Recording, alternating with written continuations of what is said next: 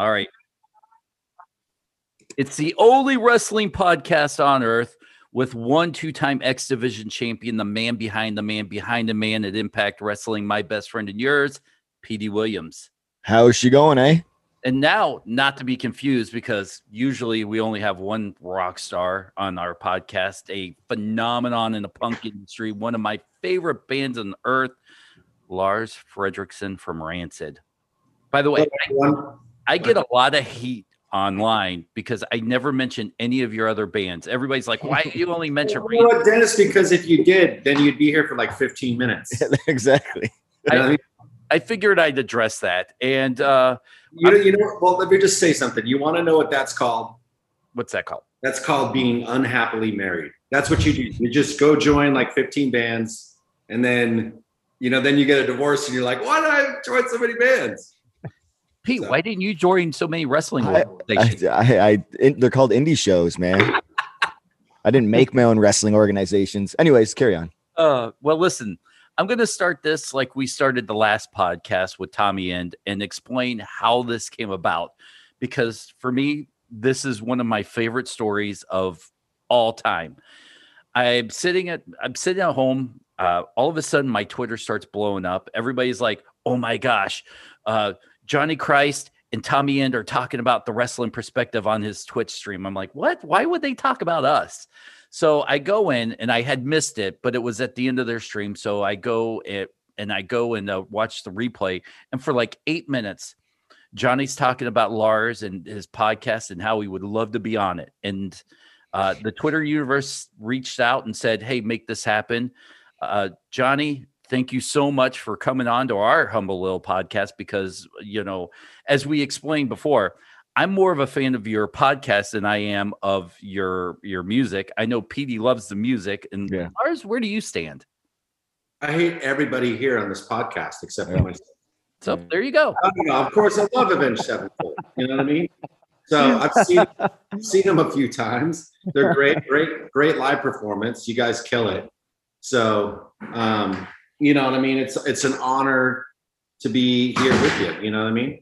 I mean, you guys kind of like the Kings. Oh man, well, pleasure's all mine. Huge fan, obviously. You were actually at the uh, the first Warped Tour I ever played with the band in 2003. Um, I don't know if you remember. We uh, we briefly spoke a couple of times, but mostly I was an 18 year old kid getting to watch NOFX and Rancid on my first ever summer tour, and that was enough for me. So I, I'm I'm I'm actually very honored to be here, man. Wow, you guys. I mean, you guys do it better than anybody. So you know i don't know about anybody but uh i appreciate well, it there's a lot i mean you know obviously you, know there's your style and what and how you know that I, I mean nothing but respect is all i'm trying to relay yeah man i appreciate that and dennis i uh on your story there i have to admit I, I owe you an apology because uh, when we were uh, DMing each other on Twitter back and forth, I didn't realize I was talking to you. I nope. thought it was like the producer of the show, and I was just like, "Oh yeah." we were talking about like potentially getting a couple of the other guys to come on my podcast, and and I was like, "Oh yeah, for sure. I'd, I'd for sure want to have Lars and Petey on, and and and the other guys." And you were like, "Oh, this is Dennis." I was like, "Oh shit." Listen, gotcha. It's very nice because I, I get to go in this very relaxed where I'm I'm surrounded by people that have been amazing in whatever industry they've done, whether it's Lars with Rancid, Petey with Impact, Darren McCarty, the four-time Stanley Cup champion, uh, Dmitri Young, who's off doing some baseball stuff, two-time MLB All-Star, and even before uh, we even got things going, Jason Kindle. So I have the most relaxed job where I'm I'm kind of the no name of the group, and it's kind of okay. I'm happy with that. You're well, like no I said, Dennis, come on, man. Yeah, you're, you're, you are the producer of the show. Like, yeah, you built this thing, man. So, and yeah, the best kudos to you. And the best looking guy. Let's not lie to ourselves. well, let's let's start because we have a crap ton of fan questions. Uh, oh, before cool. we get there, let me start with your journey. Usually, we kind of, uh, you know, we'll pepper someone with questions. We're doing this a little different because we're all fans here and somewhat equals. Well, you guys are all equals. I'm Dennis, but let me start with this. What got you into wrestling? Well, um, it's funny story actually. Uh, I've been raised on wrestling. My father is a huge wrestling fan, And I was actually at the second WrestleMania. Um, I was about three months old, and I wasn't allowed to, I, or not that I wasn't allowed to. I wouldn't take the bottle, so my mom had to take me along, and it was during uh, it was 1985, and they'd had that simulcast yeah. where it was they had Los Angeles, Chicago, and New York. So we naturally we were the one here in Los Angeles. I believe it was at the Coliseum. Mm. So like in between, it's just kind of wild when I when I went back on the network and watched that and was like, oh, I was there because it, it, was also just so ahead of its time, right? To try and pull off a simulcast like that in 1985, and they did it. It was I was really impressed when I even watched back on it. But uh, from that point on, you know, I'd like to say I remember that, but obviously I don't. I was three months old. But as soon as I can remember, I was watching WWF Superstars every Saturday morning. Um, later on, Raw would come on. I'd go over to my grandma's house because she was a big baseball fan and had all the Turner uh, channels. So I'd go watch WCW over there on the weekends as well. Um, I mean, pretty much as, as early as I can remember, uh, dropping an elbow on my pops on, in bed, you know, doing shit like that. And uh, from then on, I just had a huge love for wrestling. So you, okay, now you go back you and i feel like are the same there's different types of wrestling fans i start off as a fan so you know i, I always call myself a wrestling fan a lot of people because there's been so many eras in wrestling you know obviously yeah. you grew up with the you know the hulk hogan era then it turned into you know where everybody was like uh you know they, they had an occupation like you're a plumber or you're an irs guy like regular occupations yeah, yeah. you come up dressed like that now you're a pro wrestler that was a weird era um, I loved you know, it, and, man. right? I mean, I still watch back at it. I think it's so absurd. It's so it's so awesome. So the crazy. promos they had for like the Repo Man and stuff. I was like, yeah. this is just this is just straight comedy. I garbage, love it. garbage. You know, like a garbage man and stuff like that. I'm like, why? Yeah. Okay. But anyways, so have, did you ever fall off and be like, you know, th- this era isn't for me, and then come back and stuff? Because they're like, you know, some wrestling fans are very fickle. They don't they didn't stick with it all the way. You know, like were you just a fan? Like, I don't care, man. It's wrestling. Whatever you throw at me, I'm gonna watch it. Was there eras no. that you loved or hated or anything? I would love to sit here and say I've just been writing it the whole time, but I got to be honest. And no, there's been ups and downs uh, of listening. I mean, uh, or watching rather. Um, starting with you know being a being a kid and up until I mean I was really into it up through the the Attitude Era, and I think about like '99, 2000. I kind of got out of it for a little while. I don't really know why. It wasn't because I wasn't into the storylines anymore or anything like that or the gimmicks. It was really, I, I, I, couldn't tell you. I don't know if it was becoming a teenager and focusing more on music and, um, mm. you know, being a shitty teenager and doing drugs. But whatever it was, it took me away from wrestling for a little while.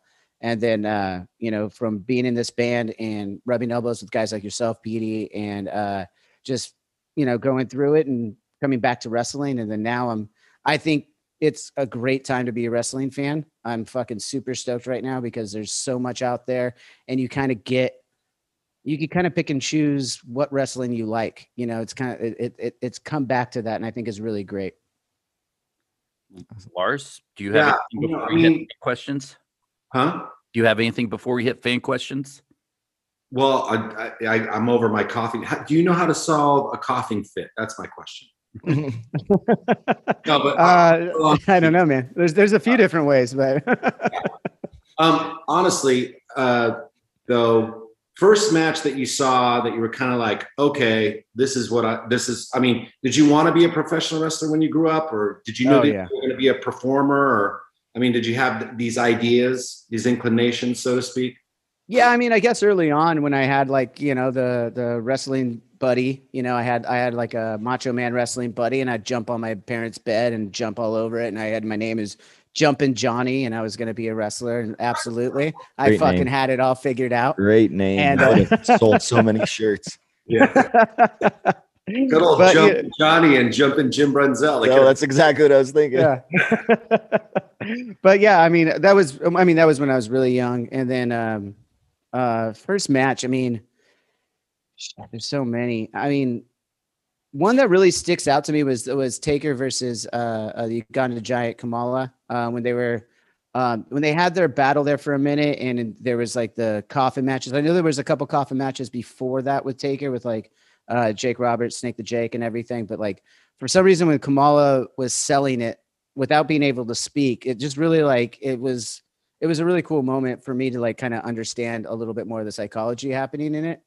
Um, and I think I was probably like seven, eight years old at that time, probably.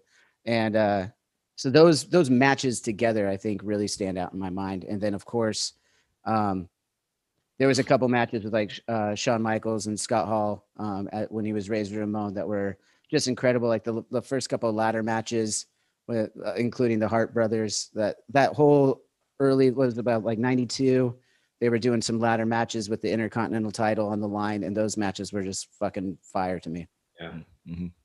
All right. Well, we have a ton of questions. I'm just going to ask everybody the questions because some were for certain people, but there's four of us here. So I'm sure we all have opinion on all this. Matt wants to know first question if you could write an intro song for any wrestler, who would it be and what wrestler would best fit the music you play? So, Pete, you even play music. So, Lars, Well, you know, I've been bugging him for years, but he wants to use that fucking, you know, cult of personality. So fuck you, bro. But no, but honestly, I'd probably, you know, besides the obvious, which is BCM Punk, um, you know, I can't, I can't, you know, hmm. There's been so many guys over the years that, of course, you would love to like be a part of their their their shtick. But if there was probably one guy, I would probably say I would love to have done some sort of like rockabilly, Dusty Rhodes, working man, you know, because Wow. he was, you know what I mean. That would, I mean, because I think that would be kind of neat, you know. I don't know, just because it's Dusty Rhodes, but That's fucking awesome. I love that answer. Johnny. Um, I don't know exactly who it would be right now. Um, uh, there's so many, as Lars said, that would be awesome. Obviously, I'd love to. I'd love to do a Flair one, but that one's already too perfect. You don't want to redo Yeah. that. Mhm. Um, you know, uh, I will say though, we did uh, we did one for uh, Ken Kennedy before when he was Ken Anderson. Uh, Actually, it never got released. We were we went in and uh, and recorded a song, did the whole thing. We were on Warner Brothers and uh, WWE at the time were butting heads, and it never came out. We were so bummed because we spent this whole time like recording this song, and it was going to be awesome. Like, and uh, I think that was back in like 2007. Do you still So- have it? It's somewhere. I don't know where it is, but I think it's somewhere. I I, I have no idea. We got to find it and put it out in the world. Yeah, I'd love to, man, but I don't. I don't know what the what the legalities are on it these days. Yeah. It's been a while, so it should be fine. pretty soon you have Vince knocking on your door. You Hey, never know, man. Hey, give me back my song. Pete, I've only heard crazy stories, man. You were in a band, Pete, with the Motor City Machine Guns. What would Mhm. you have done for somebody? Uh, probably for the Motor City Machine Guns. I mean, we we had uh, it was cool. We could we could never use it on TV for you know legal reasons. I don't know why music is like so. It's ridiculous. Like, hey, you know, I'm in a band. I own the rights to this or whatever. Can I play my music? And they're like, no, because and uh, everybody just wants to have a hand in it. So it's ridiculous. But you know, whenever on the Indies, we would always. I know Sabin came out to um I, I can't remember the name like whatever's real or something like that and i would come out to the woodward song and you know we love doing our our own thing. Um so i wouldn't mind you know going down again and recording and getting the machine guns another first we need the machine guns back together. We need to find alex shelley i don't know where he's at. Um we need to get back together and then record a song and then have them be the machine guns again. That's what i would do. Nice. Uh, for me, I don't play music, but I'm a nerd. But if they came to me and said, "Who would you do?" Uh, maybe, maybe something for the Freebirds. I know they Bad Street yeah. phenomenal, but Yeah. God Almighty, uh, just to be able to have my fingerprints on something the Freebirds did would be just amazing. Well, Michael, they have a gold record? Didn't Michael Hayes have a gold record? I don't know because Michael Hayes actually, we had a long conversation about because the Masters, he was getting the Masters back finally or something like that. We had this conversation about how you should go about putting it out. And um, so I don't even necessarily know if, if, I mean, I'm sure because they sold a bunch of those out of the, he was telling me out of the, out of the trunk of their car, they pressed it themselves. And that's kind of how they did it. They kind of did it full, full punk rock style. You know what I mean? They, you know, after the shows, they'd sell the records out of the out of the trunk. What could That's you awesome. imagine having one of those? That'd be so cool. Uh, right? That that might be one of those those gem things you own that probably I wouldn't imagine how much it'd be worth, but it wouldn't be probably bank breaking money. But that I- might be one of those prized possessions. I actually might have one because I know I have Terry Funk's record. I've got Jesse Ventura. I got a couple of his records, Oh shit. and and there's a Freddie Freddie Blassie record that came out. Pencil you have these all on vinyl? Yeah, That's fucking cool. yeah. So I I, I could. You know what? I should have known. I- When's the listening party, Lars? Yeah, Lars, right? when's the listening party? Yeah. I mean, but that's the thing. It's like I could, you know, if if I was a little bit better prepared for this, I probably could have had him and and you know, Vanna White, you know. Well, don't you get this is recording, right? Can't you just put it in post or something? and we're back. Okay, so Lars with your records. Let's see him now. All right, see you guys later.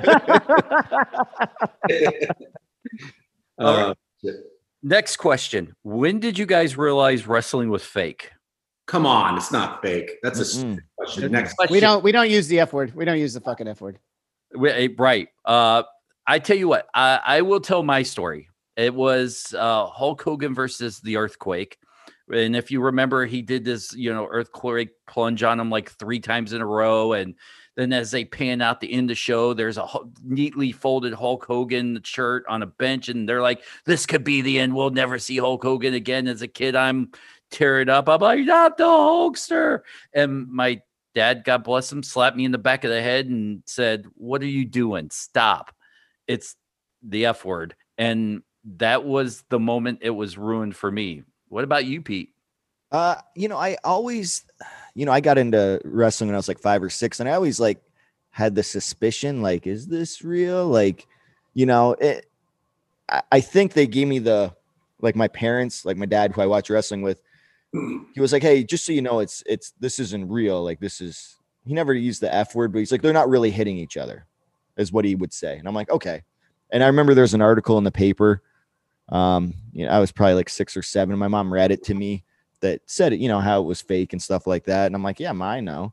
Um, but you know it's really weird? You you know it's fake, and then some time goes by, and you're like, man, those guys look like they're really pissed at each other, you know, and like they're hitting each other really hard. And, and then you start thinking like, wait, maybe they don't like each other. Everybody else is doing fake stuff, but maybe maybe they really hate each other. So it kind of put that gray area in there, and that's what I, you know, really really loved about wrestling. And there still is some of that in there. I mean, like. oh, like th- there's some dudes obviously legit don't like each other and they're like you know they're gonna lay it in they're gonna do it safe but i'm like whew i don't want to be in that match right now so um yeah i mean i, I was pretty young when i How many have you been found in that. any matches like that where you're just in the ring with someone you don't like? uh well you know Names sure let's talk about that Sorry, I been just on- put I just I just put on my podcaster's hat there for a second. I was like, wait a minute, I want to know a little bit more about this. sure i'll talk about it um i think he's This is i think he's in jail appear- anyway so um i don't know have you have you been on stage with guys you don't like playing with no i'm just all right. so, Um, hey hey pick a hey. day. All right, yeah, no, there's uh you know, I, I guess I'll tell my Teddy Hart story. Uh everybody knows who Teddy Hart is. Uh I guess from the Hart family, nephew of Bret Hart or or something. Um, we were at the C, uh, ECW arena with CZW, and you know, was myself versus Teddy versus Jack uh Jack Evans, right? And you know, he calls an impromptu dive to the outside. He he hits us and he's like, catch my dive. And I'm like, okay. So I'm assuming he's gonna place us right where he wants us. And then his dive totally like miss. He does like whatever in the air, like twist and like totally misses us. Like we're not even close. And he's like, ah, why didn't you catch me? And I'm like, I, I don't. what kind of dive were you gonna do? Where did you want us? Like you, you just kind of just went catch my dive. Um. So I'm like, "Uh, sorry, dude. You know, like I tried to catch you. Um, we both missed them. And then he started really punching me in the face. And I'm like, what the? F-? So I'm like, I, shove him off. I roll in the ring and I'm like, okay, this is going to be done or, or this is going to be on. And then he gets in the ring and he rears back. I'm like, oh, I'm ready. And then he work punches me. And I'm like, what? like, what did you know? So wait, wait, wait. Did you end up no selling then because you weren't ready for it?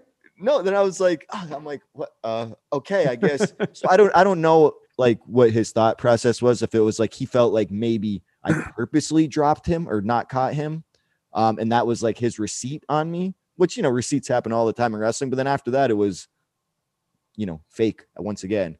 So I was like, huh, that's weird. So to answer your question, uh, th- th- it, it gets real in there sometimes. Like, Okay. it, it gets really real.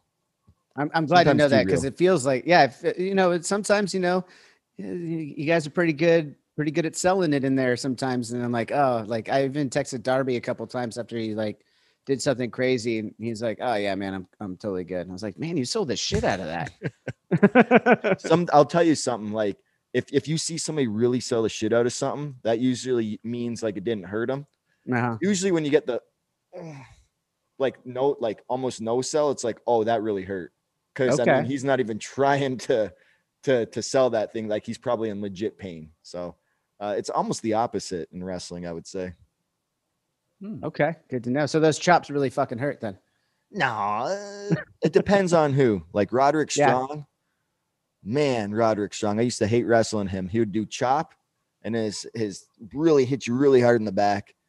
Uh but so I every after every chop, I would not stay there for another chop. I would totally feed him my back. I would chop and I would go down. I'm like, hit me in the back all day long, man. I'm like, your chops are just making me bleed.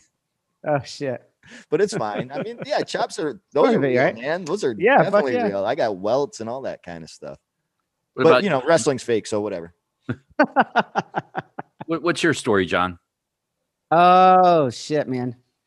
You know, I had two older brothers, so I think just the fact that like being around them, uh, they kind of burst my bubble on pretty much fucking everything. So, Mm. um, at a really young age, so I was probably like four or five when I when I realized it it, it was it wasn't uh, it was choreographed. I like I like saying choreographed because these motherfuckers are really doing like, come on, Petey Williams over Hey, here, they're sometimes doing it's some not, shit. dude. I, we walk and talk in the ring too, so it's not choreographed Yeah, yeah. either. It's not even choreographed, like improv or I don't know. Yeah, predetermined. That's what I like to predetermined. there we go.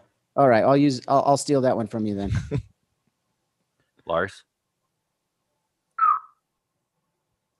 I mean, I, I never. I mean, even when people told me it wasn't real, I still was like, "No, this is the realest thing." Lars is like right now. I didn't realize. I know we're having this Right now, conversation. I, I'm, I'm actually got a lot of heat with you guys, you know, for telling me fucking stories because, like, for me, it's it's realer, just like the love for my kids, you know.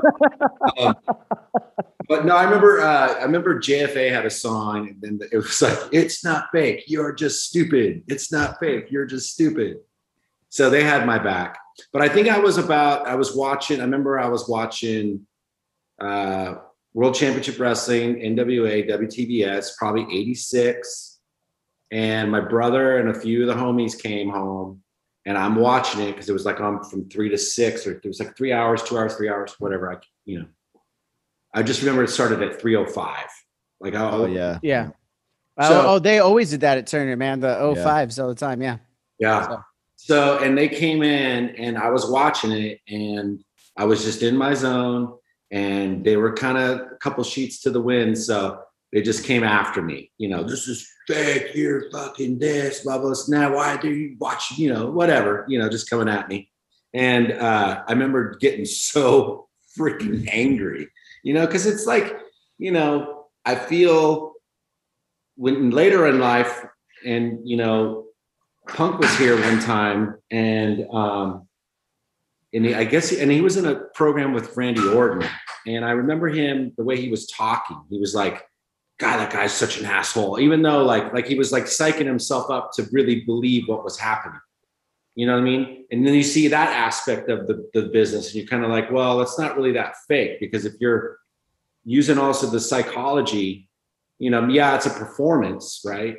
And then watching people work out a match from the from the end, from the finish to the beginning, or whatever it is, and then they're calling audibles. It's so I, I never really look at it as like, you know, the predetermined or the choreographed. It's just it's more like a um, it's like a set. It's like a song. Like you know, you got you want to come out and you want to have you know a lot of hits, and then you've got to bring it down and get into the you know uh, like headlock down on the mat, and then you got your big finish. You know, your Ruby Soho, good night. You know, Mhm. or, you know whatever the appropriate song would be for whatever band. But that's the way I kind of see it. It's it's kind of like that that build. So I don't really necessarily know if it's like fake because you know I've seen these guys.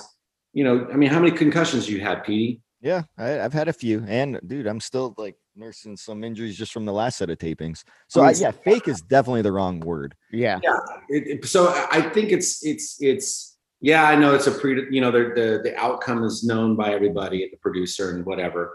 But it's kind of like that's almost not you know doesn't really apply in the modern world now because now the door you know that that cover was pulled long ago. So now it's more about who's got the skill who can capture your imagination to think that like whoa what's really happening on the tv screen is legit. Like watching that gcw match between nick gage Card- yeah man. and cardona. Yeah. Like that was like i'm sorry man but that uh, you know i've seen death matches and i've seen big big japan at Korakuen, and that's a small room, you know. And watching these guys smash each other with light bulbs or thumbtack, I, I, I'm stepping on a fucking Lego hurts.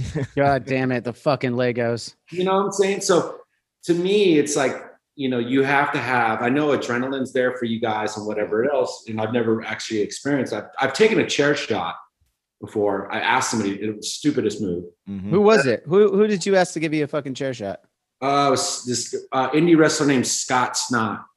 Okay. And I'm not familiar, but how, how was it? It was it was gnarly. And then and then I asked Mike Modest. I was I did a little loop with Mike Modest, and he and he no Modest hit me with the chair. Snot hit me with his briefcase because whatever.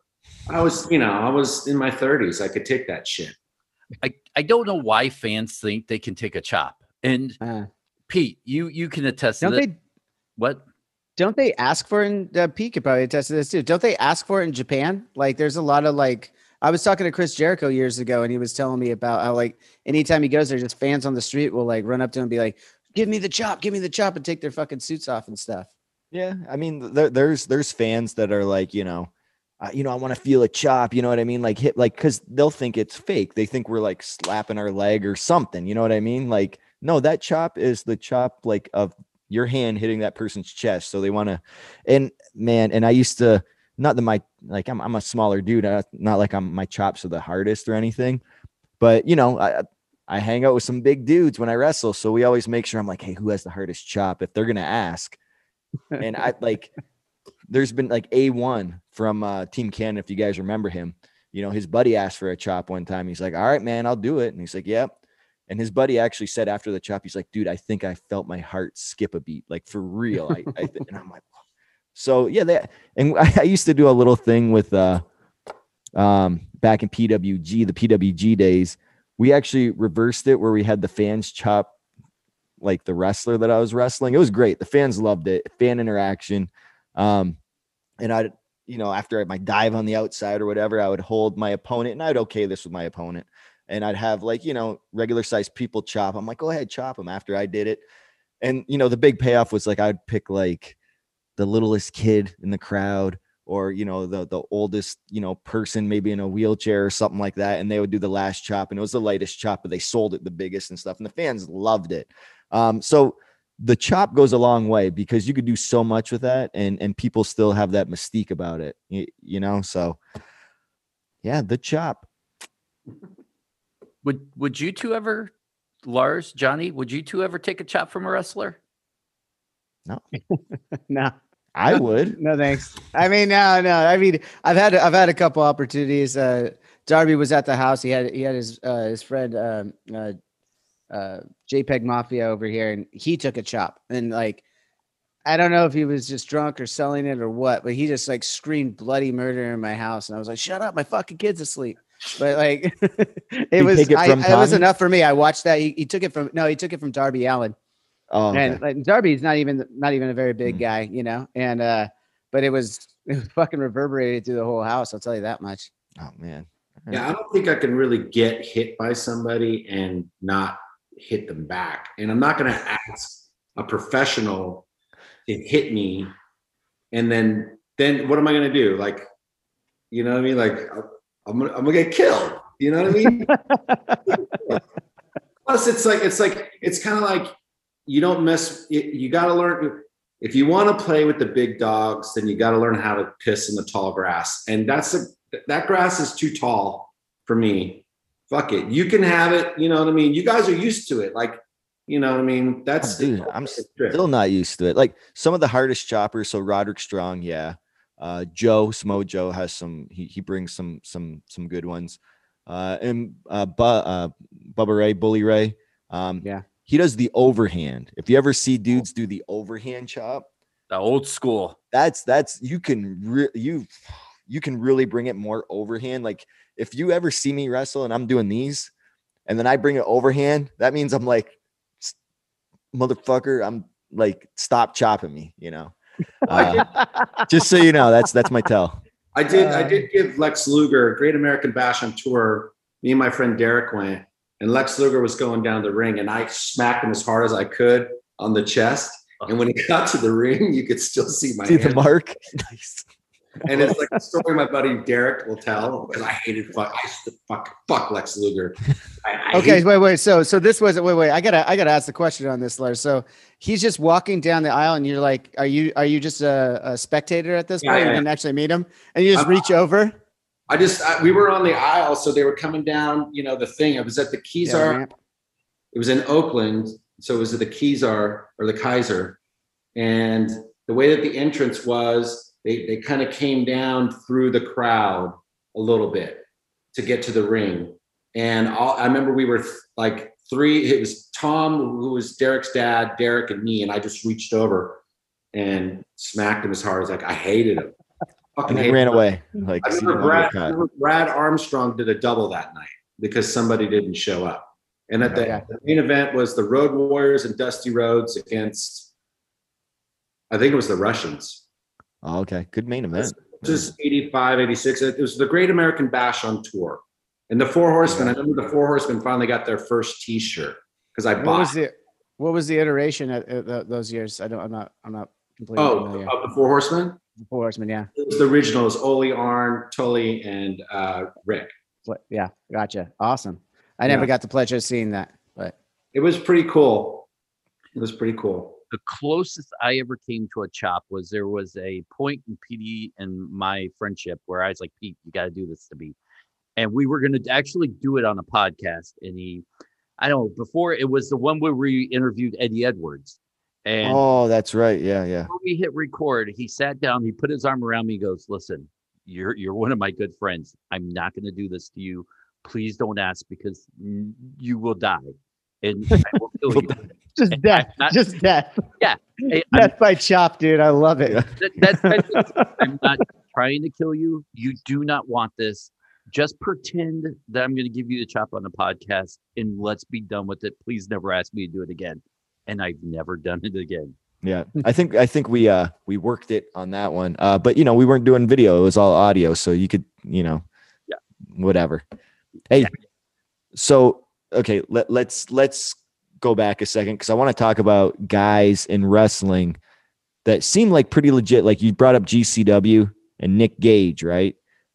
Like, so Lars, do you think like he connects with the fans because people are like, oh man, this guy's like the real deal. Like, I think people are legit afraid of them. And I don't think too many people are like that nowadays in wrestling where they can connect with the fans and people are like, man, you know, this guy's the real deal. Like thoughts? Well, I think, for for instance, when it when it comes to him, it's kind of like, I mean, the guy's fucking died in the ring doing what he loved, right? Mhm. Not only that, he's been a you know crackhead, drug addicted, crazy man, been to prison, right, and then robbed a bank, and is a professional wrestler and does these insane matches. It's like here's a guy who lives his gimmick. It's not like some rapper who's college educated you know Oh, what I mean? Has his rhymes written for him, acting gangster. You know what I mean? You know, and I think there's a million of them out there. I don't need to point anybody out, but I think that's what connects you. It's like it's kind of like why people are fans of bands. Like I loved Motorhead, and I loved Lemmy because Lemmy was the real fucking deal. And if anybody had the pleasure of meeting him, you would know that that dude was rock and roll personified. Fuck Elvis Presley, Lemmy Kilmister. That was rock and roll okay, for a lot longer than Elvis Presley and consistent. So, and I think that's kind of what he's got. He's like, he's like a Keith Richards or a Lemmy or uh, a Freddie Mercury. I mean, you know, or somebody like that iconic guy. And but he he he's his his, his ceiling is only reached by attainable by him. There's no there's nobody that I can think of. Maybe Jun Kasai, maybe Ito, maybe a few others, but they don't also have the the bank robbing robbery charge. Yeah. They don't have these things. I mean, because it's it's not that hard to believe in him because what has happened to him is true. So I don't think it's all that far of a stretch. I think if, if there's anybody that you're going to connect with in wrestling or in or something like that, if you'd like to be entertained, it would be that guy. Yeah. It's a I can no-brainer. agree with that. It definitely brings the believability like right up it right up into your face. You know, it's it's there's no way around it. You know, if you've done in, an ounce of research on the guy, uh, as Lars just pointed out, all the things. But I mean, if you just know a little bit about the guy, that believability is all there, and I think that you you need less of imagination, right, to believe it. But hey, we, if we go back to the 80s or even before that, you know, I, I think a Nick Gage would be totally portrayed as a heel. That same character. It just, you know, uh, he, he has that badass and people like that badass, you know, persona nowadays. But I was going to just say that he kind of reminds me of the hardcore version of Dusty Rhodes, where he just connects with the Yeah. people because, Mm. you know, uh, he struggled, he's overcome it. He's, you know, some wrestlers you just know have the big house, the nice cars, and you don't really feel like you connect. With Nick Gage, I feel like I might drive a better car than he does. And that's not an insult, but it- it's just saying that I I feel like I could connect with him because I you know I yeah What kind of car do you drive, Dennis? a 2015 Edge A, a what? Edge Ford Edge. Ford Edge. A Ford Edge. Okay. Yeah, okay. Edge, yeah. okay. So I I but I I feel like like- and just kind of like Dusty Rhodes, where in the 80s I'm pretty sure Nick Cage has stolen better cars than you. Yeah. He's probably I was- broken. I'm He's glad probably Lars said better something. I was like, well, how are we just going to let this slide that he just threw out Ford Edge right there? I'm, I'm gonna let him know where you live. Lars. Fine, bring him over. I'll, I'll give them a, bed. I mean, and also, and I think the, the connectability also is that people like me who come up the way I come up or whatever it is. I'm not trying to say that I'm anything or anything, but though that guy is a guy I grew up with. He, he was the- guy that was a little bit more insane than everybody else who was Yeah. thought I was insane. And and but so everybody I think has that kind of guy in their life. Or if you had a teen, uh, you know, if you had an experience in, in your teens like I did, you would go, "Oh, that reminds me of Rob Culver," or you know, you get what I'm saying. So Ben Zanato or whatever it is, you know. Yeah. All right. I, I agree. here's a fan question that we all can answer, and it's a two-parter. And I'll start with Johnny on this one. How would you rate the Forbidden Door so far? And the second part is give me one non-superstar wrestler from one promotion you think could be a superstar in another because of the Forbidden Door. Ah, shit. I know, you're welcome. well, first of all, I'm not going to sit here and pretend I know what the fuck the Forbidden Door is and insult everybody. What the fuck is the Forbidden Door? Oh, okay. So it's it's the door. So you know how Wow. it's a door. go, That's Petey. it. That's all you the get. literal Go. fucking door. I want to hear It's a, this literal, one. it's, it's a door. It's a literal fucking door. It, it is kind of it is kind of an, I guess I guess it is kind of an insider. Go through it. Yeah. Um, you know, you know all the cross promotions happening now. Like Kenny Omega is the Impact World Champion. Like Yep. that's a forbidden door. Like you weren't allowed back. You know, just a few years ago, if you're under contract with one company, you work for that company. That's it. So oh, okay. Yeah, yeah. Now that's promotions, we'll call it. That's the Okay. forbidden door. okay. That makes a lot more sense to me. Thank you for. So I guess his question is, what do you think of the forbidden door? And I guess if one guy that's not really a superstar in one com- uh, company, like not a main eventer, if he went to the across the forbidden door cross promotion, would he be a star in another company? Who do you think that would be? Yeah, yeah, yeah. So the first que- the first part of the question, I think I think it's awesome. Uh, I, I'm not super familiar with all of that uh, ins and outs, but um, definitely the cross promotions you mentioned with Kenny Omega and uh, and just the, the New Japan stuff that I see a lot of AEW working with. And I remember I remember when that was happening in the mid '90s with WCW too. Yeah. So I'm glad to see that coming back. So I think that was that was a really cool thing. Also, some of the the AAA uh, stuff down down south um, coming into the bigger promotions like an AEW. I think that's great. It's great for wrestling fans. You're getting to see it, it, it gives you an opportunity to see matches like we were just talking about before we recorded tonight with Chris Jericho and Nick Cage. You know, there's there, there's or Gage. You know, there's um, a lot of fantasy booking that can happen now because they're allowing that. Like, oh, what would ever happen if this guy from this promotion, this guy from this promotion got in a ring? So as a wrestling fan, I love it because they're they're they're giving us a lot of those uh, a lot of those bookings. As far as guys uh, that I that I would think going on, I'm going to leave that to you experts because to be honest, I, I only watch what I watch, and I can't tell you like I don't want to lie to everyone here and come up with some fucking and be like, oh yeah, this guy who was on my show. I don't know, so I'm just gonna say like uh, I'll I'll leave it to you guys on on somebody who's up and coming. Pete. Uh, I, I mean, just recently at Slammiversary, I think we had like, uh, I think uh, we counted. I was backstage, and we're like, "Hey, h- how do we promote this? How many companies are on this pay per view right now?" I think it was like up to five or something, uh, Yeah. from five different companies. So that was like almost the, I don't know if that's a record or whatever. Um, I would say somebody. You know, I, I want to say like a Jay White, but he's already a superstar in uh, New Japan. You know what I mean? But when he entered the impact zone, like it was like it was off the hook. And well, Dennis, you were there. I was there. I went crazy when he Yeah. And it's like, happening. yeah. So man, I think I think it's a treat when anybody uh, goes cross promotes there. Man, you know, Moose, I think Moose, Moose, see another one. He's already a star in Impact. If he went to AEW, I think he'd be a star in New Japan, all that kind of stuff. Um, man, that's a great question. I would say that's a great for me, question. maybe Trey Miguel going to AEW would would really really put him on a different level, Yep. even with the open door.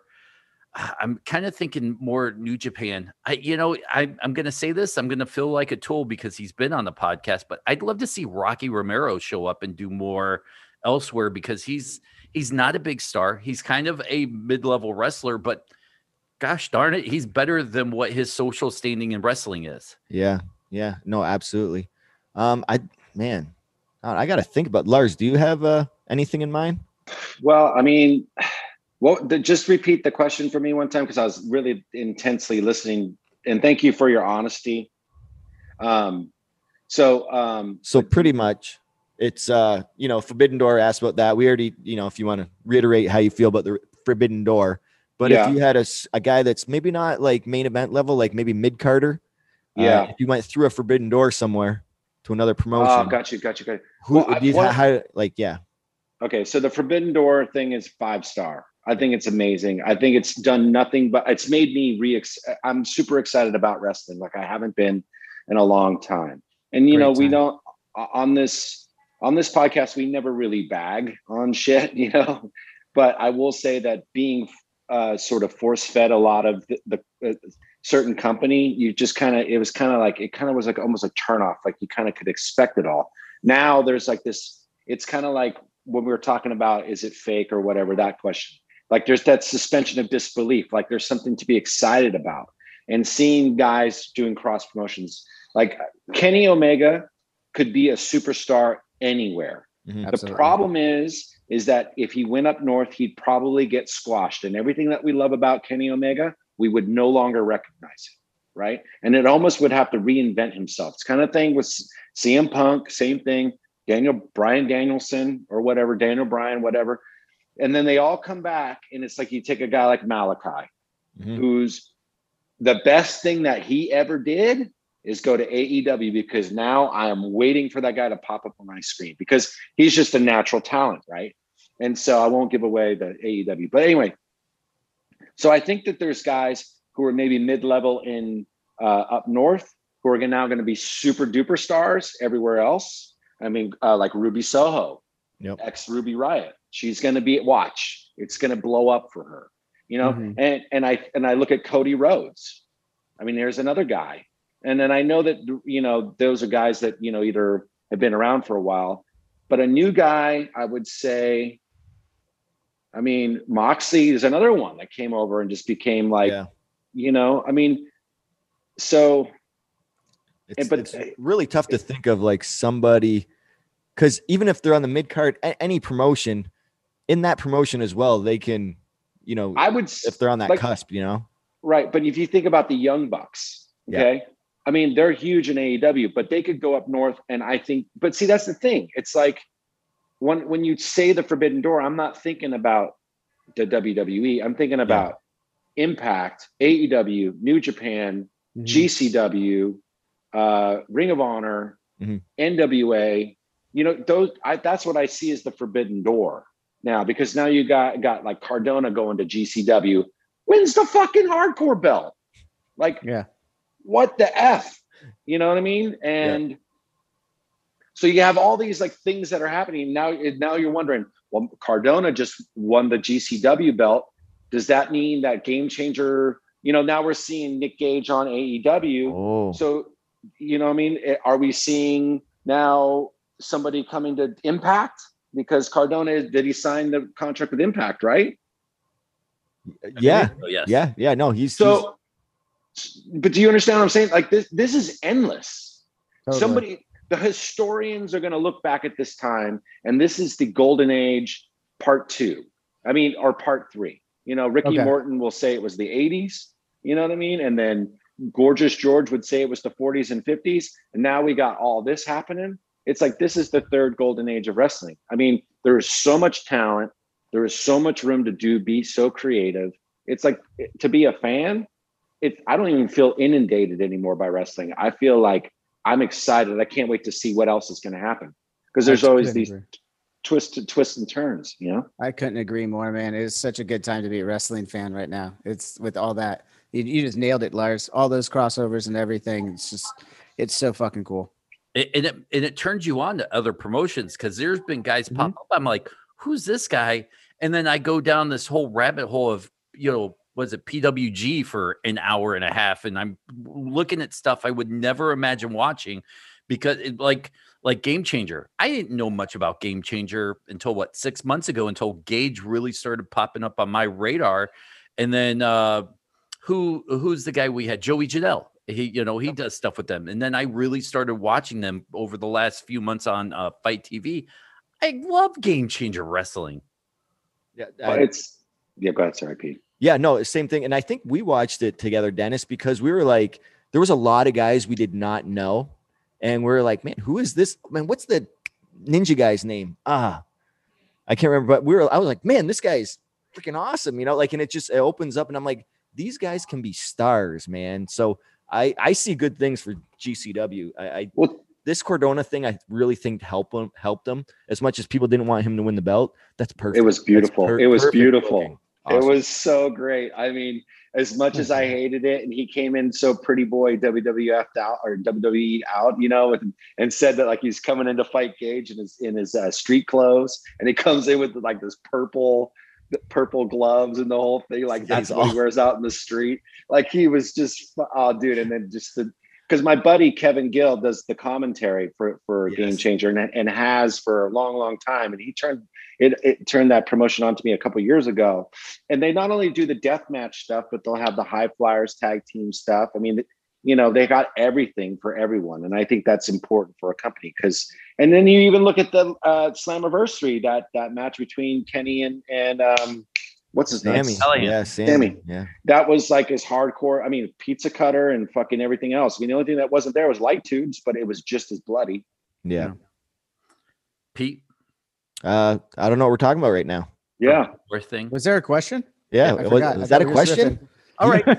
Here- this, this from Miguel. Here- Here's a good one from Miguel. Miguel Okay. wants to know who's your favorite interview you've conducted with of a wrestler so far. And we've all had shows.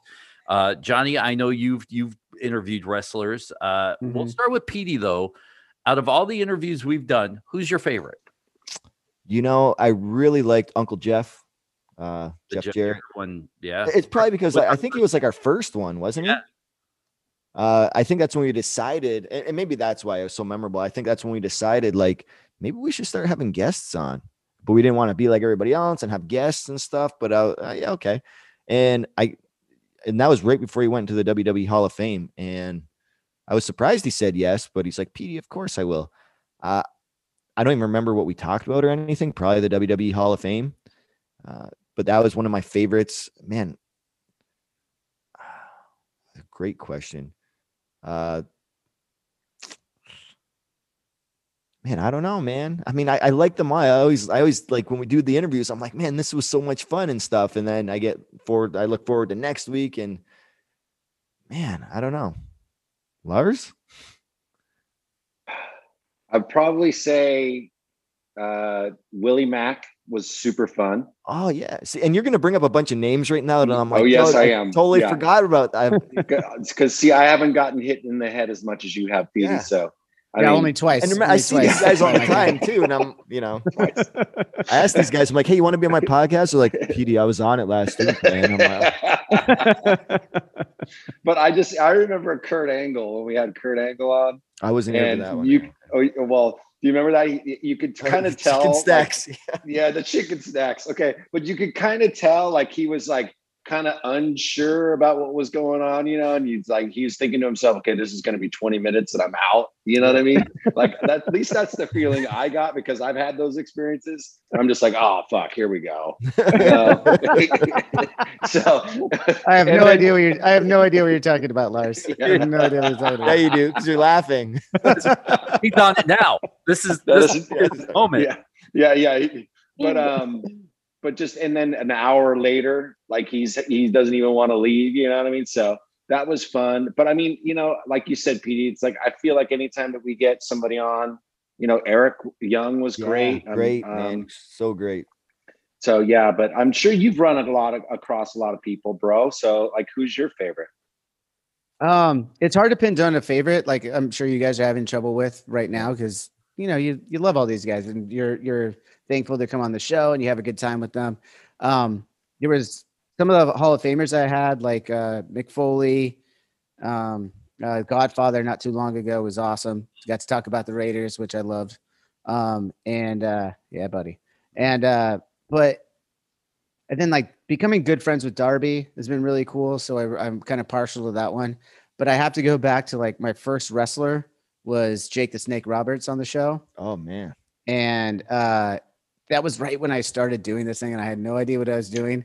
And he was luckily here in Huntington Beach doing his uh, his stand up or his uh, storytelling stuff. He did two nights over here, and I drove out to the first night, checked it out, and then the next morning we went to his hotel and did like a little video in the lobby, and we were like, "This is the lobby, okay, it's a smaller lobby." And we're like, "All right, where are we gonna set up the the?" It was such a weird, random experience because our now producer of the show is just a buddy of mine, and he's like, "Hey, Jake the Snake Roberts is going to be in town. You want me to reach out to him and see if he'd do your podcast?" This is just one of my barbecue friends. Like, has a normal job. He like works for Edison, has a normal fucking job. I'm like, I'm like, yeah, sure, buddy. Go get Jake the Snake to be on my podcast. That's really gonna fucking happen. And the next thing I know, he's like, dude, I got I got a response. Jake's down. I'm all no fucking way. And I then and I'm super green at the time, like just figuring out podcasting in general. So it was I was just sitting there like dumbfounded, trying to trying to talk to Jake the Snake Roberts. I'm new to the being on this side of the microphone, and I'm like, let's go. But it ended up being so much fun. And uh yeah, we had some we had some fucking funny stories uh when the cameras weren't rolling too. So that was that was a lot of fun. Boy, I might have to say MJF. oh, dude, that You guys had great. MJF on here. I love that guy. Yes, I totally forgot about that one. That was so great. Wow, I love that guy's character. Yeah, That's what that's one of my favorite characters going on right now. I'll get him booked for your podcast. Yeah. I'd love to have him. That'd be fantastic. I'm actually going out to uh, AEW when they're in uh, Pittsburgh in, in a few weeks. Oh, I'm gonna be I'm gonna be going out there. I texted Tony and uh, I'm gonna go out there and hopefully get some of the guys oh on the my- roster. Did you hear And that? uh, I just texted Tony. I know. Schiavone, right? Not Khan. I don't have Tony Schiavone's number yet, but I hope to get it after I meet him in Pittsburgh. he actually did a promo. So Tony Khan was on the show, and I asked, uh, we reached out, and I was like, "Hey, you think Tony Schiavone would do the promo for us, like just a voiceover?" And you know, I was like, "Dude, this is like the voice of my childhood watching WCW. This is fucking awesome." And I actually got him to say, "We all hail Johnny Christ" in to- full full Tony Schiavone uh, uh, voice. Nice. So that was a really cool moment. But I'm I'm really it. Looking not- forward. That's it. We're getting David Crockett to do this one. It's going to be beef. You know what I mean? oh, dude, we should totally start that podcast beef. Let's get a whole storyline going. People Yeah. won't fucking believe it. We'll just we're just gonna bring this the wrestling psychology to podcasting. It'd yeah, be fucking that'd be brilliant. sick. We should be like we should treat it like baseball cards. Be like, I'll trade you MJF if you trade. we should do a game, dude. We should like gamble, and we have to like gamble like as if we have any control over these people's lives or something. like, yeah, uh, then they're like, dude, I'm not going on that fucking podcast. They're listening right now. Like, wait, what do you mean, Petey? You're gonna get, um, you're you're gonna get me on that podcast? I you love that. arrogant motherfucker. We PD's, can also, never air this show. Dennis. PD's also taking a ten percent booking fee for it. Yeah, I do. I do. But uh, yeah, Um, uh, Rich Swann, he was always a fun interview for us. Uh, man, I, I, you know, I'm not going to mention names. I maybe one or two that I wasn't impressed with, but no names, at least on the air. But I think every interview we've done, we've all, when they pop off, we've all Oh. kind of said, "Holy cow, that was really Yeah. good." I Demore still talks to me every week about uh he loves being on the podcast. He's like, it was so easy. He's like, you guys don't even ask questions, you just say statements. And I'm like, well, that's not true. You just take an hour to answer every Yeah. question. And You you, know, and so- then not only do you not, He do you doesn't not even answer the question. Yeah, you fucking dodge it. You Yeah. take an hour to fucking dodge it. Yeah. Ah, Like so, if they can't. If you don't say it, they can't print it. yeah, it- that's exactly what Demore says. I think we've I think we've all had to fucking learn that hard uh, hard truth over the years. huh? Oh my lord. Uh, Oh my lord.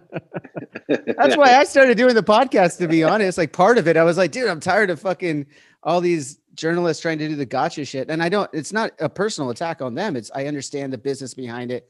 They got an editor saying this, go out and do that. But Well, I- I'll- you guys have I'll all been on that side. Those it's Yeah, it's not fun. I'll just say it all. Fuck them all. You know, Yeah. fuck them all. You know what I mean? So It's those who, it yeah. it just makes it boring. I, I honestly don't think like I love this kind of chat. Like this is like you getting to know like the real people. If someone who's listening to a fan of any of us or any of you guys here, you know, it's like you're getting the real you. You're not getting some monotonous questions that you've answered 10,000 times and just like that's not fun for the interviewer, that's not fun for me. And by Well, and by yeah. virtue, I don't think it's fun for the spectator either. Would This is the first time like Rancid hasn't done like an official interview in like 15 years or something Mhm. crazy. Just because it just it's just like what's the what's the point? It's going to be the same shit, you know, just a different album. You know, Mhm. that's all. So, but whatever. I'd rather. Speaking of rancid though, real quick, you're gonna be you're gonna be in uh, my neighborhood in October. You're That's gonna be right, at the uh, the Galaxy. I think it's called the it's called something else now. Well, if you're in town, please come and be my guest. I would love to, and uh, Then I will we'll take make you it up on happen. that. I and then that Den- get get get my number from Dennis. Yeah. Okay, Yeah. cool. Okay. I All right. wasn't I wasn't I wasn't fishing, but uh, if if if you if I got you on the hook, I'll take it. Oh no, no, it's, it's easy. I mean, it's mutual respect, my friend. Mutual respect. Appreciate it. Appreciate it. Are you And guys I'm sure my kids. what- Yeah, yeah. Are you guys touring? yeah. No, we just announced some uh, dates we got going on uh, next summer. Uh, we're going to be doing some of the, you know, the you- you're familiar with the European festival routes out there um, in the summertime. So we're starting to confirm some of those festivals that are happening, um, and then I'm sure as time goes on, we'll we'll start filling those in around there. Um, right now, that's looking like the earliest we're going to be out. Um, maybe we might we might try and get our sea legs back before we head over there. You know, with a couple warm up things, but that we've been throwing around ideas for. But in general, it's it's looking like uh, summer of next year. Awesome. All right, I, there's like three questions I have to ask that are on this that are really good. Uh, so let let's let's power through some of them before we wrap this up, Okay. guys. Uh, Mark wants to know what's the last wrestling show you watched? Impact Wrestling on Thursday. Not even the whole show. Well, so like what? Are, yeah, what are they? I mean, I guess like on TV. live, like like Yeah. live, or is it just count on TV? I mean, I'm, The I'm a, last thing you you consumed? oh, I, I I just watched uh like like before we started this, I just watched uh, AEW and saw uh, Cash uh get Oh, bust open his arm or whatever. yeah yeah. That's the, that's the last thing I saw. Lars. Um, well, last live show I saw was about two months ago down in San Jose. They did a little like uh, uh, they got a little promotion. They got little indie promotions all around the Bay Area, so which is great for me because I love indie wrestling. But um, so I saw that. That was the last live event. That's right before um, all of the mask stuff kind of came off. Okay. So Mhm. the, and and it was very sparsely attended, and everybody had to keep distance and whatever. But, but it was cool. And then like you, Johnny, like uh, AEW tonight, and I was I was in the middle of the Gage Jericho match, so Mm. I'm I'm kind of waiting to get back to that one. Yeah. so yeah. wrap this fucking up, gentlemen. I was gonna say, let's get the fuck going. my be- my beer's fucking half empty. Let's fucking go. Uh, I I have to agree with Pete. Mine would be the Slammiversary tapings, uh, which were amazing, and just getting to meet some of the and and actually talk with some of the guys we've had on the podcast. Amazing. Aiden English was or Matt was phenomenal. Uh, very nice to me. Uh, you know, the one guy I left feeling like I could be best friends with was uh, uh, Juice Robinson. That guy right Mm. there uh he he because I talked to him two or three different times and he's like, dude, I can't wait to do your podcast. Petey's asked me once and uh I haven't heard back from him. I don't want to ask him, but yeah, I have to get his number. He doesn't have any social media. I don't know how to contact the guy. Like smoke signals? Like what? I, I don't know. like what do what people has this world nowadays? come to? You have no idea how to reach someone without social media. I know. Like, seriously. Aren't you? Don't you guys like are in the same industry or Yeah. something? You guys have like a manager calls a manager calls a manager. I don't Just know. I talked to him in person. I'm like, yeah, yeah. Um, I'll, I'll get your number before I leave. Like we do that like for three days in a row, and I'm just like, I never got your number. I don't uh, know. I don't know why we do that. all right, here's another great question. Who had the strongest 2021 Edge or Christian? Ooh. Tough. Yeah. Oh. I, I know that question popped up. I was like, I'm gonna I'm gonna say I'm gonna say I'm gonna start this one up. I'm gonna say Christian. Yeah. I think he made a way bigger impact. I think Edge, like obviously, is carrying that company right now.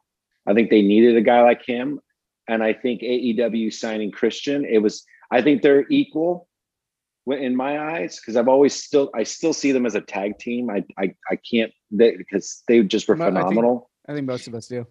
Yeah. So I mean, but I think, but so, and I think they're equally as powerful, but in different ways.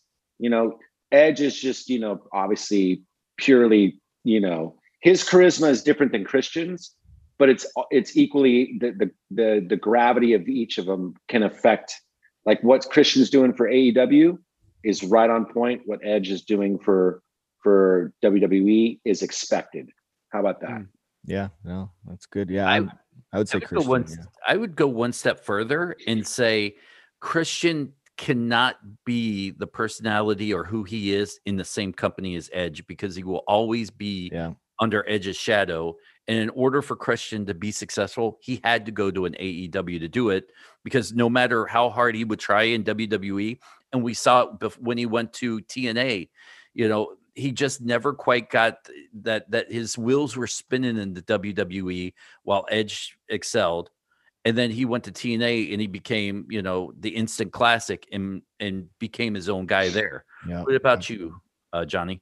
Um, I'm gonna be the contrarian on the on the Talking Head show here right now, and uh, I'm gonna say Edge made a bigger impact in 2021. Um, so far, it's not over yet. We're talking 2021 now, right? Yes. 2021. Yeah. Okay.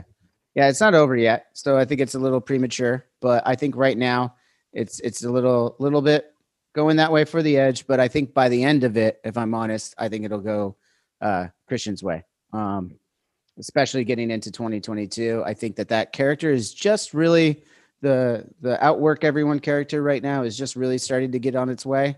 I feel like, and uh, I'm interested to see where it goes. Um, I got to be honest right here. I wasn't the biggest fan of him teaming up with Ju- with the Jurassic team, um, Jurassic Oh. Express. Yep. Um, so far, I still don't know what's going to happen there. Obviously, as a fan, um, I didn't think he need. I, I kind of liked him on his own with that with that character saying, "I'm going to outwork everyone." You kind of want that guy to be a lone ranger, in my in my opinion. Um, so, but we'll see. I mean, I'm I'm not I'm not um, not critiquing it too hard. I, I think by the end of it, he will be I will agree with you at the end, but right now I'm I'm still I'm leaning a little towards Edge.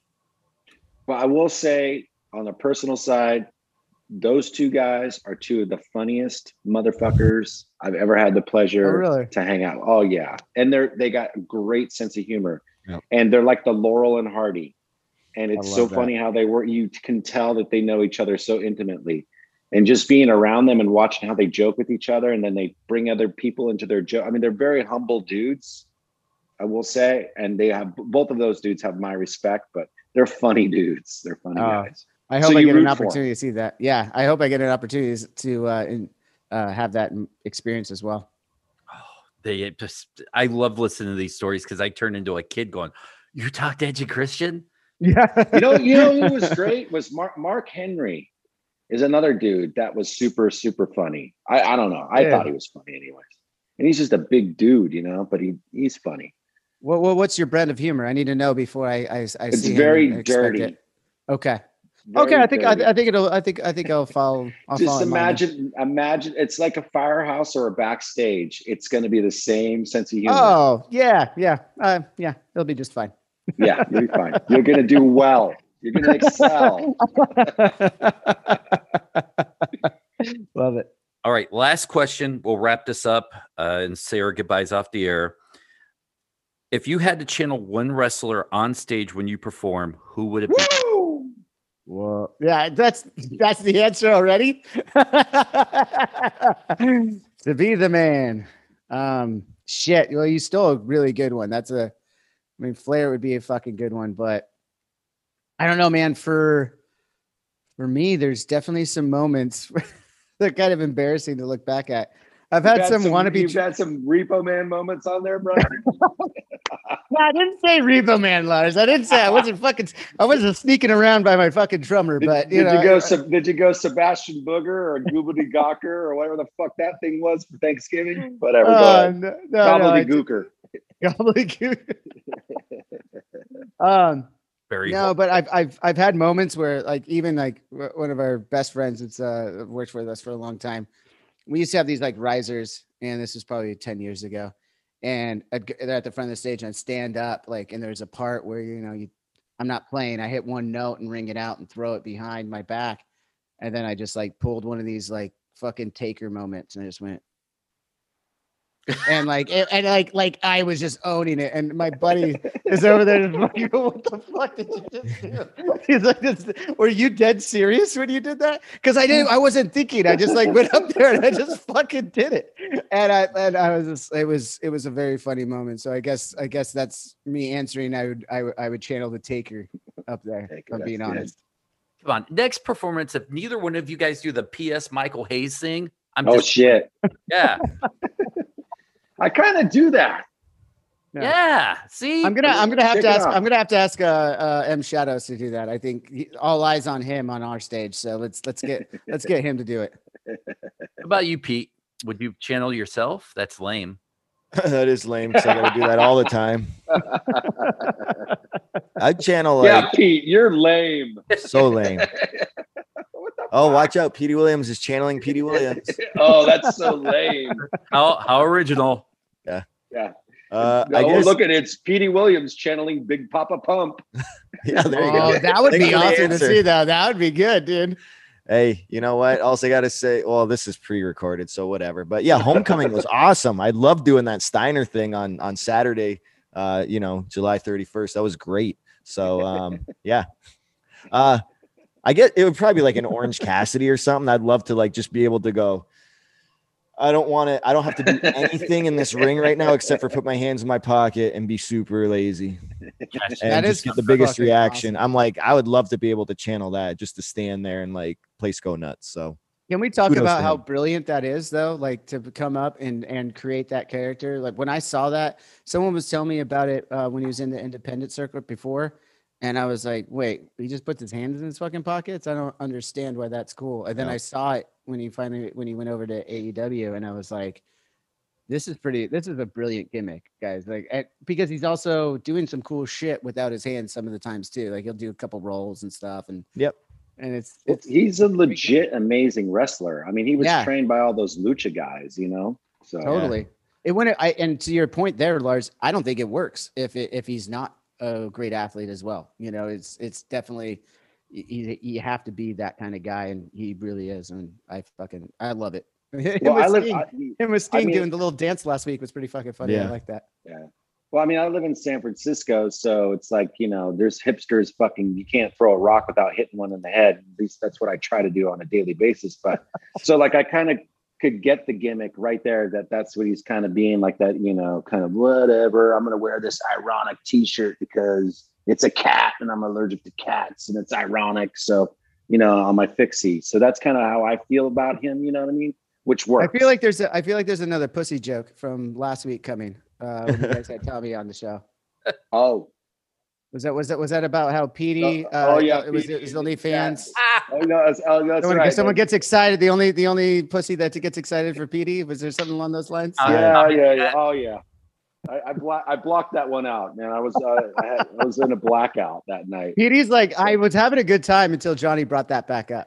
I, I don't even what I I was was this last Do you remember Who when? did we- No, yep. Did, when we had Malakai on? Remember the? Oh, yeah, dude, I- And, I blew I that said- spot. yeah, Dude, that was my biggest blown spot on the podcast ever. Dude, I'm sorry. I came at you like with the Steiner line on that one too, and I feel Yeah. really bad. You know all what I mean? right. It's all right. It was just a Steiner line, and you pinned me for two, but let me up and then did some push-ups and flexed. Whatever, man. All right. I think I, Well, I and never on that note, answer. Dennis, I guess Do I get to answer the question who I actually channel on stage? I thought Ric Flair was it. Though we said that was the best. Oh, yeah, I thought- Well, Uh, listen, I have used Ric Flair quotes on my Instagram posts and on and on the stage. I've used Dusty Rhodes, you know. So uh, was it I wine and dine with kings and queens and sat on trains eating pork and beans or whatever, you know, that those, you know. So I, you know, I just want to get that out there. I've been doing it for a long ass motherfucking time. Yeah. All right. That's all I got. That's all I got. Rhodes. I love it. I like to channel the Mountie because I feel Canadian when I'm up there. And Channel him. Ah, I am him. You gotta you gotta bring out the the that old uh, zapper that he had the the, Oh. the cattle Like prod. a or cattle whatever. prod or whatever Yeah, it is. yeah, Like I a, a vaguely real remember Mountie that. didn't carry those. That's ridiculous. yeah, ridiculous. I know it was it was. Yeah. So Maybe it was just a, maybe it was in a in a in a province. that- that wait, wait, wait, wait, wait. I'm so era. sorry. I'm so sorry, Petey, but that's the part that you find is ridiculous. Yeah. Actually, that's the legit uniform. That's the legit uniform right there. Like, not joking. Petey's just like I'll, I I'll look take, I'm- I'll take your word. I'll take your word for it because I'll let my knowledge like ends uh, after Brendan Fraser played the played the Mountie. It wasn't the Mountie. Was what's that? Uh, what's that old cartoon? with the Rocky and Bullwinkle. Oh.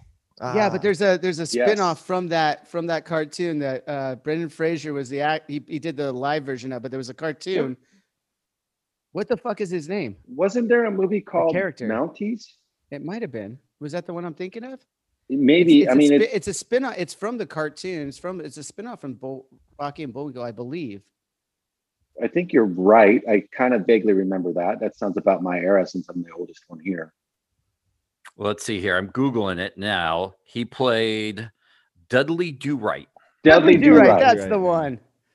All right. Right, Right, So right. yeah, But that, that, I that's think that's my knowledge. I think he, that was part of the Rocky and Bullwinkle show. Okay. That's right. Yeah. I, if I remember correctly, I could be wrong though. But I mean, you know, that was also like No, Dudley when that Do-Right shit was going on. super stereotypical. Okay. The Mountie is spot on. That's the exact, that's the real deal. Just to let you know. Except for the cattle prod. Yeah, Except for that. That's ridiculous. that's ridiculous. so a cattle, you're gonna go around tase. What's That's that so all about? Un-Canadian. What what the fuck is that all about, huh? Oh my god. yeah, cattle prodding is so fucking un-Canadian. Like, you could be n- They would- most they would at non-Canadian- They would at least have an apology written on it, right? Yeah. Like, oh, sorry. So I gotta, yeah, whatever. Petey's actually getting mad now. I, I'm totally teasing. no, I'm, Look at Pete, he's getting heated. He's getting all sweaty. He's gonna. what'd go you guys say gym. about Nickelback? Hey, Let just it so you know, hey, I the want only reason why I'm laughing though is because we're doing this virtually. If you're in person, I'd be like, sorry, bro. Oh yeah, yeah. I would- I would totally- yeah. Got a great Would sense be- Um, and I, I've admitted this before. This is the most like un-Canadian thing I did. The day I became an American citizen, I tweeted out for the whole world to know. I just said I could finally say it. I fucking hate Nickelback. You know, I, I, I let everybody know. I'm like, I can say it now because I I'm not fully I'm American. So Well, can, can I ask a question about Nickelback though? Because they're at some point, it, correct me if I'm wrong, they're like one of the biggest bands ever. It Mhm, felt like. they are. Oh, they have they they their their one song was like ranked like the highest uh like time on air like across whatever like uh how you remind me or whatever that had the most air time of all songs like for that year or something like that. I can't, I don't, and maybe this is a good thing. I don't know anybody that has ever seen them. I've never ever heard anybody in any of my peripheral anywhere. I feel Wait, like wait, I wait. Are you are you say are you saying you believe them to be fictitious? Oh, Well, I've never heard about them ever playing. I've never seen an ad. I don't know anybody who's actually ever seen them. I've had this conversation with many people, and I'm like wondering, like, is this band like, is this like, eh, eh, like, is this where is this like the Matrix where this band kind of pops in and pops out, and you just don't know if you're in the right timeline to actually see them? I'm that is serious. I'm, deep shit. because- No, no, no, no. I like this. I like this a lot, Lars. I Yeah, didn't know we were going to really get good. into this, but I fucking I love the timeline shit because I t- I'm a full believer in this. I, I not necessarily this theory that you're speaking of right now, but the the overall theme of if we're in the right time to experience certain things because it could be it's the wrong part of the loop. It could be a little Right. messed up. because I never see show adverts ever. I only hear their music or see them, and it's always like in Europe. It's never like in America because I don't think we, we would accept that that we are tolerate that band. Yeah, but- that's why we never see the ads. They wouldn't it- advertise in America. If, yeah. The, the only time I've actually actually physically seen one of their videos, I've been like in a T. Uh, it's like it's like late night, and I'm jet lagged, and I'm in some hotel like in uh, Milan, and it's like, why is Nickelback is on my screen all of a sudden? And like I don't even know it's Nickelback until the end credits when it says who the band is, right? But and then throughout my history of my my life, I don't know anybody who's ever actually physically went. I went and saw Nickelback, and it was awesome, or even Mm. said that they've even been into a concert. Like, do, does anybody in this between the four of us know anybody who maybe has a friend who has seen this band? I'm gonna go on a limb and say, Johnny, I'm sorry, man, but you strike me as a guy that probably had some run-ins with Nickelback Unfortunately, I Oh, can't. not I even the can't- same type of music then at all. on yeah, the yeah. podcast. We were I No, no, no, no, no, and I'm not. No, no, no. It's it's It's this is all because been a genre- test to Make sure you genre might have been fuck. There might have been some overlappings at a time. I mean, they were had some big songs that when we had our breaks uh, in the mid 2000s, but um, no, we never. Even This is what I'm talking about. Even Like, those you- festivals that, like you, like we were talking about earlier, Lars, like being on those, being on those big festivals that you've literally we- seen almost everybody. I played with fucking Hanson. I know they exist. We played with the fucking Fugees and Immortal and Emperor on the same fucking Wow. show. Yeah. Okay, in the middle of Norway. So you got like extreme black metal, the Fugees, and Rancid, and then the, the headline was this band. They were like EMD called the Orb or some shit. And I always remember that because that's how that was like 90 something or something like that. And you just were like, your mind was blown because you're like, this would never, this shit wouldn't fly in the US of A. You know what I mean? You Yeah. would never have this much. Now you do, which is great because the world is like Spotify. You know, one kid can like this band and like this band. Like my kids love gangster rap and like, you know, fucking Cannibal Corpse and shit. So it's like, it's cool. And I'm glad they get exposed to it all. But to bring it back to fucking Nickelback, th- besides trying to pin it off on Johnny, Dennis, okay, Sorry. Petey, you're the I really fucking- didn't like that, Dennis. I really didn't yeah, like that I- at all. that's bullshit, Dennis. It's fucking bullshit. That was insulting. Okay, so Sorry, Petey, you're the Canadian guy. Yeah. Wait a f- see, look at he's he's laughing now, but he's fucking pissed. I can tell. I'm in the band too. No. I know when he's pissed. this is like, the, I like know, when you're- dude. You're pissed. I, am just, Johnny, I'm just pissed. I'm not pissed. This, you I'm know, not he's giving that laugh when the guitar player fucked up way too much because he, he had too many fucking uh, sake Ah, okay. bombs. Well, Okay, that, so- I'm, I'm, I'm more, I'm more mad that he wasn't sharing. But I, yeah, I, get- I get the point. But still, I can tell the laugh. So he is pissed at you, legit, Dennis. Petey, come on, you're the resident Canadian. Nickelback. know, I I've I'm trying to. Th- I know I probably have friends and family have seen Nickelback live. I have not. that was I- such a Canadian answer. Uh, friends and family. Yeah, friends and family. Got I got you don't just have friends, you have friends and family. You're like PayPal. I know that um Nickelback, like uh, that Chad uh Chad Kroeger, or I think that's just his name. Yes. Uh, he played with uh the drummer from Our Lady Peace. They did like a collaboration for like Spider Man or something, that hero song, whatever. And I've seen Our Lady Peace. I know Ah. they exist. So I'm just trying to put two and two together. I'm like, well, that I know that, that drummer guy- exists. So and he played with the Nickelback guy. So Nickelback got to exist, maybe. So then the drummer. Spider-Man thing. Uh, it, it was. I think it was called Hero. Oh, Yeah, it's Hero. Was that us. I was that Our Lady Spider-Man. Peace? Wa- Are they are the drummer from Our Lady Peace? Th- They formed like a. Uh, yeah, was it wasn't there like a member of Saliva in there too? Maybe. yeah. He uh uh. Yeah, he he sang as well. They they both sang and played guitar. Um, It was on the Tobey Maguire, one of the Tobey Maguire Spider. It was yeah, it was one of those Yeah. ones. so Let me I- ask a question. Mm. Is that the genre? Is that like Our Lady Peace and Saliva and Nickelback? Is that like the crew, like Nirvana, you No. know, So- Soundgarden? I don't know. I don't. I don't. I think Nickelback is on their own in that one. If uh, Saliva was a little bit more like uh harder. they're- like yeah, Seether. they're- They're, kind of like like like Yep. uh like Seether, like before Seether started doing their thing. Yep. Um, I think Seether. We've done tours with them of great songs though. So I mean, I know I never really listened to Saliva, but I I really like Seether shit. So And Gotcha. Our Lady Peace would be kind of a little bit heavier than like Radiohead. That's a good way to put it. Yeah, Okay. unless heavier than Radiohead. Radiohead, like even like around the fur heavier. No, uh, Waist they're- wide. Uh, around the fur is pretty heavy. Yeah. Uh, Our Lady Peace is more like, man, it's hard. I, when I think Our Lady Peace, I think that's the the Canadian, almost the Canadian grunge sound. Like that's that's how a Canadian band should sound like. I know that's weird, but Okay. that's how I think of when I think of Our Lady Peace.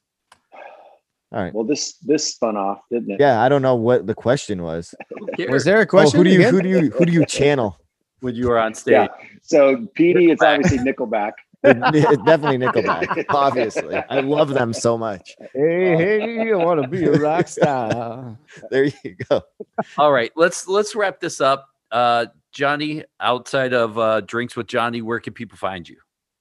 Um, shit, that's a great question. Most of it's just drinks with Johnny right now. I have uh one social media is Johnny Christ official on Instagram. The rest of it though is is where I'm really at or where our team's at. I'm doing a great job uh making us known because I don't know how to handle that social media shit. I post shit with me and my kid. The other guy does the good stuff. Yeah. Um, but uh other than that, just drinks with Johnny, then Johnny Christ official. I guess that's it. That's all I got today. Pete, where can people find you? No, every Thursday night on Impact Wrestling, AXS TV or Twitch, uh, 8 p.m. Uh, or, or I'm sorry, uh, at ipdwilliams dot or dot com. I, ipdwilliams on Twitter or on Instagram.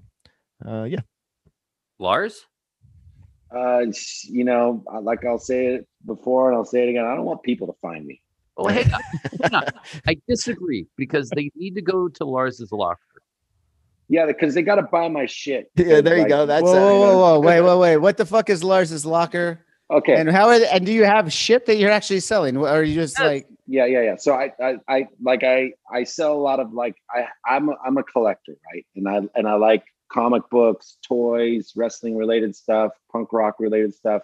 Some of my old clothes, you know, if people want it, they can get it. You know, I just, I, I kind of just wanted to kind of get rid of it because I've saved everything. You know what I mean? And now I'm at a point in my life where I'm like, you know, after my mom passed, like cleaning up after her was like a pain in the ass. You know, so um, God bless her, but or you know, uh, you know, as she's up in Valhalla because she was a pagan and a heathen, and she told me that. So I wouldn't say God bless her. So um, I decided, like, well, fuck, I got all this shit, you know what I mean, and I need to get rid of it. So I don't want to just give it away to you know, so fucking sell it. It's like a garage sale at my house, but you're not invited. I, I love I love how inviting that was at the end. Like it was really good, and then it was just you're not fucking invited. like you're just such a give good heel. shit, Johnny, you are Johnny. such I a fucking a good heel. Lars. I know, but I this is up and why I grew man. up. li- I just this is just again reiterating why I grew up loving you so much. It Yeah, was fucking awesome. No, but honestly, I am a super nice person, and and and uh, yeah, and I appreciate that that sentiment. But honestly, like the Lars is Lars is Lager. It's a kind of a joke, but it turned into something, and now you can go there. But thank you for mentioning it, Dennis, because I, I always forget about it. Honestly, It, it's one of my favorite things. I'll pop on Instagram just to see, and usually it's quick. He'll he'll throw something up. I think the other day you had this great classic uh, multi pack of wrestlers, and it was gone in a heartbeat. And then you had some jackets and shirts and just the stuff you throw Well, up. is So eclectic. Dennis, Dennis, whi- which one did you buy? Go through a divorce. I ain't buying anything right now. and, and, and that's that, and and that's why I'm selling everything. So, anyways, but uh, like for instance, like I like I went down into my uh, like I have a little room downstairs in my house, and it's got all my records, and I have about ten thousand records, right? So, and I'm not going to listen to them all, but I I'm cleaning up some stuff, and I find an autographed version of a VHS tape of Rock and Roll High School. It's got Dee Dee, it's got Johnny, it's got Joey, and it's got Marky. And I'm like, it's just, it's been sitting. Marky gave that to me for my birthday when we were on Lollapalooza together, along with a coffee mug and something else. And the coffee mug is, it, you know, cost him probably five bucks. It was a picture of me and him kissing each other. We j- did this joke, anyways. This long story. And so, and I'm thinking to myself, it's been sitting down here for 20 years, basically, and I haven't done anything with it and then I, you know, so I threw it up just to see like what would people, you know, would anybody want this? The manager for Rancid, Kevin Wolf, calls me up and goes, "What do you want for that?" And I said, "Dude, it's yours," because it's like, you know, what I mean, he's Wow. that kind of collector. So, because I mean, I got their autographs and I knew those guys and toured with them, and, and that stuff was killer. But I'd much rather have somebody who has it and would enjoy it. You know what I mean? As opposed to just it's collecting dust. You know, I, I just have to say right there, I really hope we can continue to talk here, Lars, because I want to hear stories of you hanging out with your heroes. Because like Okay. me hanging hanging out with you is I, I want to hear your stories about that shit one day. Uh, we, got, all we, right. gotta Well, keep, we got to keep in contact here on that shit. well, then invite me on your fucking podcast, asshole. Well, here it It's- again, right now. so you want to come on the podcast? Yeah, well, yeah. Are you inviting me finally? I'm inviting you. You want to? Rec- when do you want to record? right Friday now. night? Welcome Right to now. Drinks with Johnny. hey, welcome everybody. I'll Guys. hit you. I'll hit you up, and we'll get. We'll. Uh, uh, Let's do it this uh, weekend. I'd love to. Let's let's do it this week. I'm down to do it. We'll do it this weekend. Uh, we can do it Friday, Saturday, or Sunday. I got to be down in Los Angeles on Monday, so Friday, Saturday, and Sunday. You have me. Get my number from Dennis. All I absolutely will. Appreciate let's that. wrap this podcast up first. Oh, okay. There, goodbye. no, no, We're no, no, no, We're not Wait, wrapping so this his- one up. his number This is going into Sunday. He's got enough beer. I got enough stories. Petey's got his fucking was- uh, nickel. yeah. Petey's got A Nickelback, Nickelback on shirt. loop. Right And here. just Like all of all of a sudden, all of a sudden on YouTube, the borders changed to drinks with Johnny, and That would be sick. We should that do would be that. sick. What a That would be swerve. fun. What a Yeah. sw- total swerve. All right. Sorry, all right, listen, guys, we're gonna say our goodbyes off the air. Apparently, we Mm. just did them on the air too, but we're gonna say goodbyes off the air. Johnny, hopefully, this is a long relationship between our two podcasts that uh, will go on for a while because I think, so. as fun as the interviews are, I miss doing these kind of shows where we just we have no agenda. We just sit down, we just talk, answer some questions, and you never know where it went. To me, this is one of my favorite shows because of that. All right, Agreed. thank you. All right, Agreed. guys. Thank you guys for having me, man. It's fucking really cool. All right, we'll say our goodbyes off the air. Wrestling perspective. Look, Twitter, Twitch, Instagram. Uh, Everything. yes, Everything that you have. Go to iTunes, rate, subscribe, take us with you wherever you go. Have a good night. Bye.